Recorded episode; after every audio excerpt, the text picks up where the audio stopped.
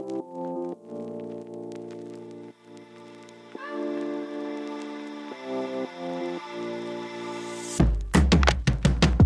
everyone, and welcome to the very first episode of Right Click Radio, the podcast which puts NFTs in context and looks to address the latest trends in Web3 culture.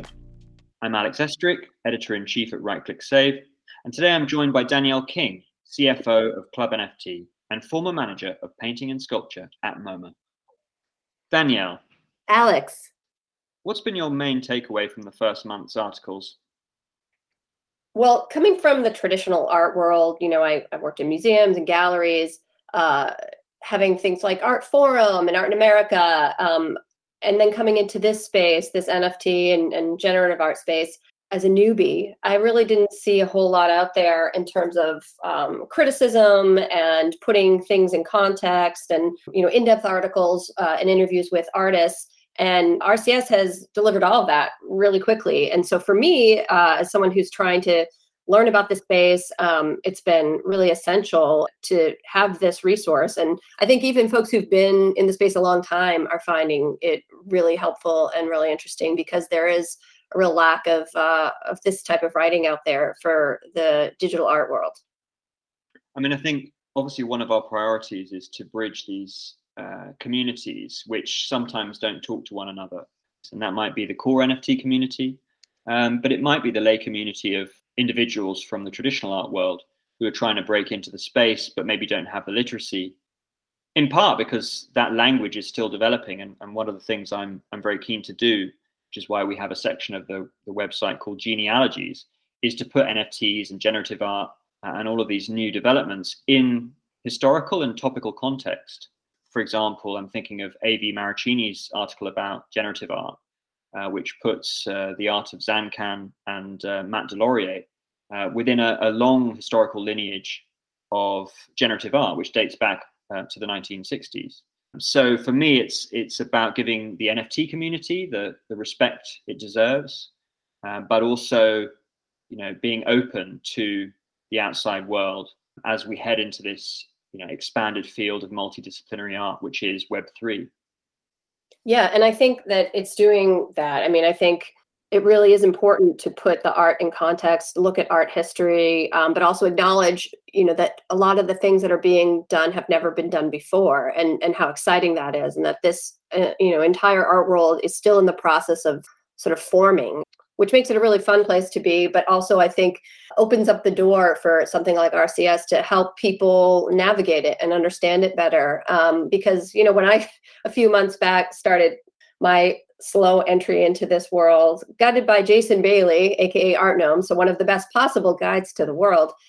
It was super overwhelming and confusing, um, you know, between the lingo and you know the fact that a lot of the discourse happens on twitter or discord it it just isn't the easiest place to get your footing and so rcs i think can help folks with that and you know even folks who uh, are already deep in the space i think are benefiting from it. And, and new discourse is coming up around the articles which has been so fun to see people's response. And you know sometimes uh, people are disagreeing which i think is great.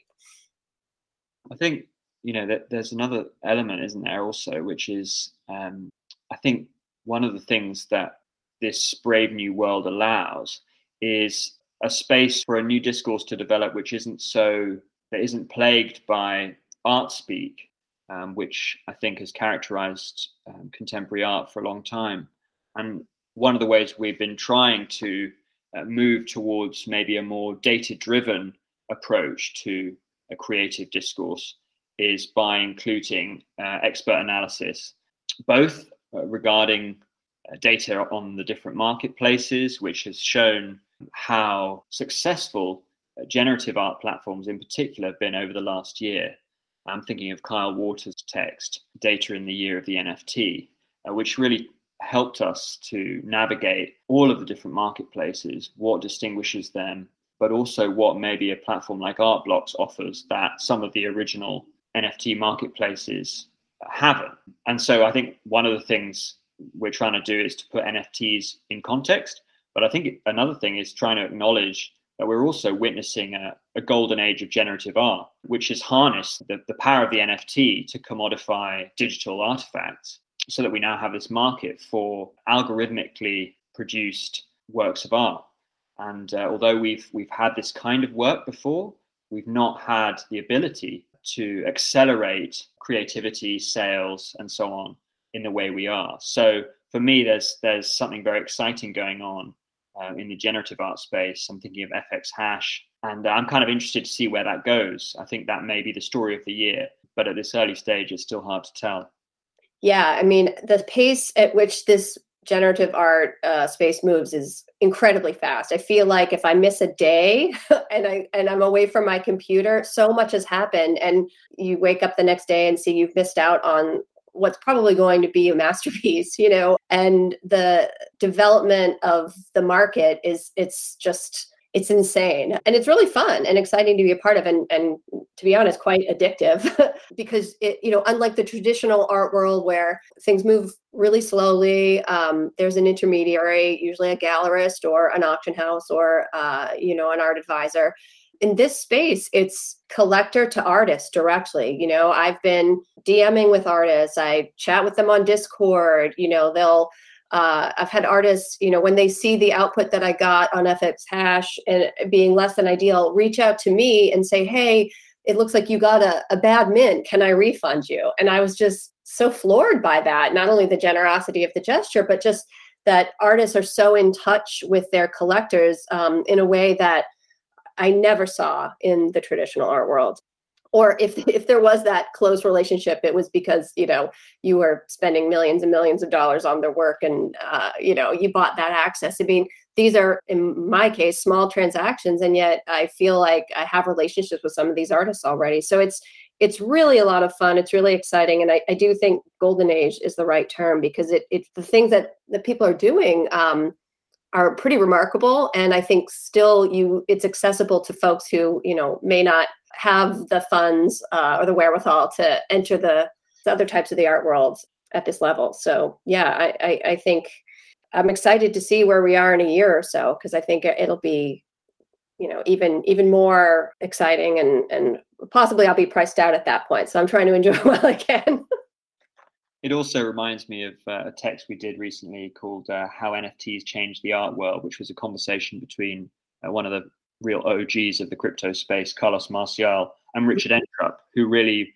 brought Christie's into the digital age. And uh, you know, having this conversation between two two members of the NFT community, but perhaps coming from different corners of it, it really centered on the debate around democratization and decentralization, you know, and the, the way the role of the artist has changed uh, in the last couple of years. Uh, maybe as a result of the pandemic, which squashed our experience of images onto a digital plane. Right. Uh, whether we were, we were t- trying to buy works of a traditional nature or whether we were trying to buy NFTs on a marketplace, uh, we were forced onto that uh, that digital platform. And uh, yeah, it fe- feels like as a result, there's a, a really tight knit community that you speak of that is engaged at these drops in a very kind of energetic, creative, but also economic exchange. And one of the things that strikes me uh, that you mentioned is this idea that a lot of the artists in the NFT space are also collectors themselves. And that's something we saw, you know, in the early days at, for example, SuperRare was this this kind of almost a gift economy where you had artists and collectors buying from one another, but also sharing, enjoying the experience, um, and also helping to fuel what seems to be a kind of gamification of the art world. Uh, so it seems to me as like a really positive element to that marketplace or that that uh, that logic of the drop. But I think there's also a question which we need to address, which is like the the financialization of creativity that seems to have taken place, which of course is a liberating force for artists who have the literacy, who, who feel part of the community. But of course, it could alienate those artists who maybe aren't so digitally native. And so, you know, we're seeing this uh, division between new and old worlds. I'm increasingly aware of the phenomenon of the traditional art world uh, being referred to as the legacy art world. And uh, I'm not sure I ever expected to see or hear that in my lifetime it feels like you know this this uh, sea change going on. Um, but it, yeah, I just wonder if, as someone who who who collects themselves, how do you feel about that kind of gamification of the collecting process? Um, is it something that you that worries you, or is it something that maybe we just have to accept as, as a fundamental part of this this new world. Yeah, I mean, I think it, yeah, it is a fundamental part of this new world. And I think that artists are very aware of it and are very engaged with it. You know, I, I see I see a lot of artists trying out different sales strategies uh, in order to avoid flippers getting the bulk of their work for example you know? So they'll try dutch auctions or you know they'll have you know collectors of their prior works get first priority uh, things like that. And so i see them being really active and trying to figure out how to make sure their art gets to real collectors of their work and not people who are just looking for sort of a quick buck. And like and like you said i do see a ton of artists supporting other artists which is so nice to see you know I look to what a lot of these artists buy, and when I'm looking for new works and new artists to discover, um, to guide me, and you know, I see the kinship they have with each other in, these chats on Discord and in on Twitter. Um, they're really supportive. It's it's a really nice vibe, and not to say there aren't artists in the quote legacy or traditional art world that collect each other's work and are supportive, but you know, I think the elbows are a little more sharp there, and uh, it's been nice to see the community here. Um, and, and like you said, I think a lot of it does have to do with the pandemic and the fact that you know everything is happening online, and um, you know it's not about going to a gallery and and rubbing elbows with the right people and and whatever. I mean, um, you can have a real direct contact online with folks that you know are across the world, you know, which has been so cool. So yeah, I, I think it's just part of it, and I think that the the artists are adapting to it, and um, and this this market will you know unfold in in the unique way you know that it will. So i'm i'm not i'm not worried by it per se. I think one of the things one of the quotes that struck me most from the text this month was uh, one of the first ones we published by Brian Frye um, where he looks at the nft market by comparison with the traditional art world and really doesn't see all that much difference. And i'm going to quote him now. He says the conventional art market works the same way. Sure, if you buy a painting or sculpture, you get the painting or sculpture, but that's irrelevant. The art market doesn't value the object you own, it values what the object represents. What you're really buying is an entry on an artist's catalog resume. So for me, that was a that was a really profound statement because um, it kind of exploded this distinction or maybe this snobbery on the part of the traditional world that NFTs were something fundamentally uh, strange and negative uh, in actual fact, you know, if you hadn't historically had the uh, the estate of an artist verifying the work that you purchased, you hadn't purchased a valuable work. So I think you know the, one of the interesting things for me is is uh, the fact that uh, the NFT and the, the, the consequent marketplace that has emerged allows us to reevaluate our understanding of art and really how close art and money have been throughout the history of art. So for me, that's exciting as, as an art historian myself, but also I think I think it also begs the question of, of whether we're dealing with the emperor's new clothes. I mean, mm-hmm. clearly there are some fundamentally new things about NFTs, the ability ultimately to sell a digital artifact uh, and to have a digitally scarce object. Um, that's obviously fundamentally new.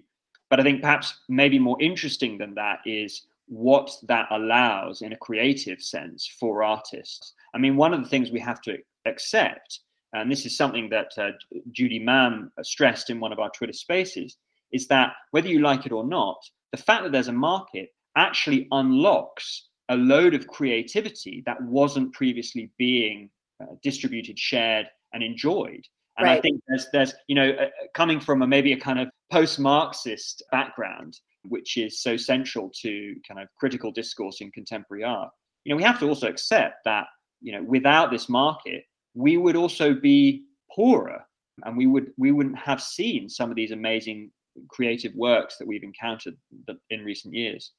Oh, for sure. And I think that, uh, you know, something that is such an improvement for the artists is that in this space, they see a share of the secondary sales. I mean, the fact that throughout art, art history, that has not been the case, and that most artists, you know, uh, who wind up being incredibly famous and their works sell for millions and millions at the auction houses, you know, they don't see any of that or they've died by the time that's happening. Um, these artists are getting to experience that upside now while they're living and while they need the money and, and it can help fuel their you know their future creativity they can keep going as an artist rather than you know saying okay well I give up. I, am not making enough money from this. I have to do something else. So I, I think that's huge. And yeah, I mean, the marketplace is, of course, a part of it. And and I think you know what you were mentioning about the ties with the traditional art world and and and you know is this emperor new clothes situation you know it, it is very similar um you're buying in the in the traditional art world a painting or a sculpture or whatever and here you're buying an nft a digital work in both scenarios you know why are you doing that? Part of it is it gives you sort of membership in a certain club right? Part of it is it's a part an expression of your identity who you are what you like. So that isn't different right? You know we're we're, we're looking for the same things. I just think in this space that it's open up to more people you know and and you're seeing things from more people right? Uh, in the other art world you really need to be in New York or London or LA. Like there are these art scenes, right? And if you're somewhere else in the world, you know, it's very hard as an artist or a collector to access that. And there are no ge- geographical barriers in this world, which I think is super exciting. Yeah, and that comes across in, you know, in, in Jason Bailey's interview with Osinachi in Nigeria you know that wasn't only a, a, an interview with Osinachi, the artist. It was also, you know, uh, an interview with Osinachi, the curator, who's introducing the, the NFT space to a, generation of new Nigerian crypto artists who we previously didn't know about. Carlos Marcial is a similar conversation in, in, in Mexico. I think there's a, a tendency in the traditional uh, art world to view the global south as just another new market. But I think what you see with, with artists like Carlos and, and Osinachi is this, uh, in, in Carlos's words, I am the platform. And you're starting to see crypto become a, a tool of sovereignty. Um, and of course, that's an argument that's, that's trotted out by uh, the more techno libertarian community. But I think it is something that we need to watch. Um, I think it's also something maybe we need to be skeptical about. You know, are we dealing with a fundamentally new form of economy? You know, where uh, more artists are earning a living wage from their work. I think that is the case. Um, the data suggests so, but I think we also need to remain skeptical about the capacity of old world actors to turn Web three into some version of Web two. I think also, you know, we, we published a couple of texts this week, maybe on the more niche side uh, to do with AI. I'm thinking of Beth Jochim on uh, quantum computing. I'm thinking of Lu- Luba Elliott uh, on clip art different niche AI creative communities who I've been very interested in for a long time, but for whom the NFT allows this newfound uh, exposure. And I think it's really interesting, just from my perspective as an editor, to bring these different communities and conversations together, which maybe previously have been distinct and separate. Yeah, I think, you know, I'm learning a ton the, those articles on on AI and things like that, that's an area where I hadn't really, you know, done much research or, or read a lot and it was very eye-opening for me and i assume there are other folks you know maybe folks who are really invested in generative art or folks who are you know really into the pfp scene or whatever where you know they might stumble across those articles on rcs and and it opens their eyes to this whole other aspect. Similarly the article on hawala and and sort of it being the precursor precursor to all of this that was so fascinating to me. You know i had sort of I knew what halal was, but I hadn't ever thought about or, or read into um, the ties between that and the blockchain. And it was so illuminating and, and so well written. So I, I think there are so many um, things that we all have to learn, right? Uh, and, and that are exciting to learn about. And, and you make new connections and again, I said earlier, some things you may not agree with, or, or it may not be your cup of tea, but I do think having this wide variety of voices and topics is really great because there's a little bit something for everyone. And even if you think something isn't for you, you might find out that it, actually is. I mean, we were very lucky to get uh, Mega uh, to write that uh, genealogy, that Hawala genealogy of NFTs. Um, and I, I think one of the things that you know matters a lot to me is that one of our uh, priorities at RCS is presenting all of the different kinds of narrative appropriate to NFTs. And it seems to me, you know, as someone who's studied, you know, Byzantine art, you know, the most unattractive, you know, area of study, you know, it's remarkable to me also how relevant those Byzantine token economies are to an understanding of NFTs today. So I think for me, one of the things NFTs and uh, medieval art share is uh, generally how uh, unpalatable they are to the traditional art world. So maybe there's a kind of resistance um, that's emerging on RCS uh, to those traditional narratives. I'd like to think so.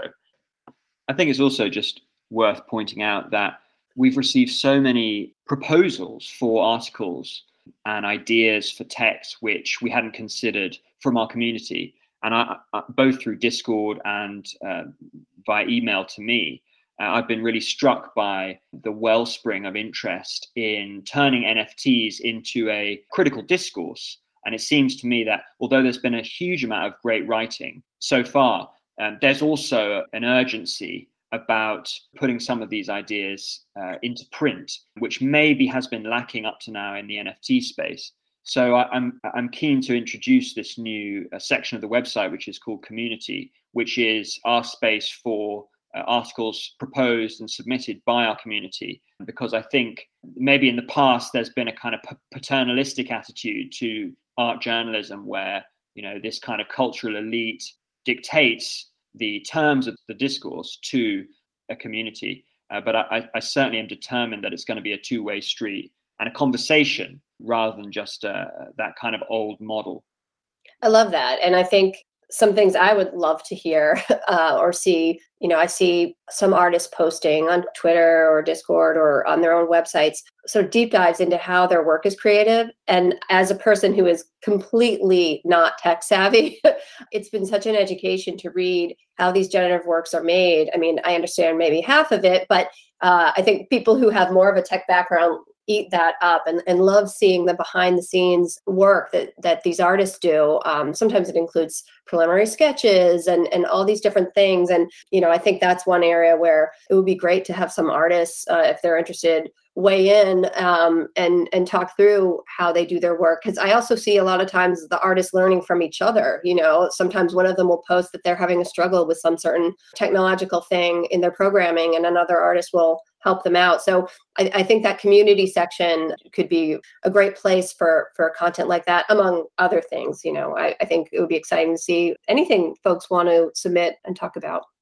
Yeah, it was a real privilege. We had uh, Marcelo Soria Rodriguez uh, submitting a, a, an essay about his work, but also situating his work in context. And one of the things that was very striking there was how sometimes it takes the artist to walk us through their actual working practice for us to gain an understanding of how it works. Uh, you know, I'm not uh, the world's greatest coder. Um, so for me, you know, it's very important to have this kind of technical explanation uh, in order to to be able to really, I guess, value the quality of this art. And I think one of the things about NFTs so far is, you know, whether we like it or not, the market has been so driven by hype. Uh, but I wonder whether, you know, over time, hopefully, we can kind of recalibrate that value system towards something that's that's more about the actual skills that underpin this brave new world of art. Yeah, for sure. And you do see that when these artists um, or the you know non-artist coders are digging into some of the code behind these artworks. You know, you see these chats in Discord where they're saying, "Wow, this one's really complex and it's doing this new thing that I've never seen before." Um, and so to them, the value of the art goes up because of the skill and the originality of what the artist is doing. And I wouldn't know that without these people explaining it to me or an artist explaining it to me. So yeah, I think I think that's going to be something going forward that's going to become more and more a part of the discourse because it is important, right? You know, it, it, you want to collect art that appeals to you. Um, you know, the visual, the end output obviously is important, but with this digital art, what's behind it is also important. And for folks like me who need a little hand holding on that, I think these explainers from the artists are so valuable. Well, I just want to thank Danielle King for uh, speaking with me today. And just to remind everyone that RCS will be publishing three articles on a Monday as our regular drop, and then as many other articles a week as we can. Uh, we're trying to populate the website as much as possible with as wide a variety of content uh, that we feel best reflects the variety of our community. So thanks for listening and see you next time. Thanks for having me, Alex.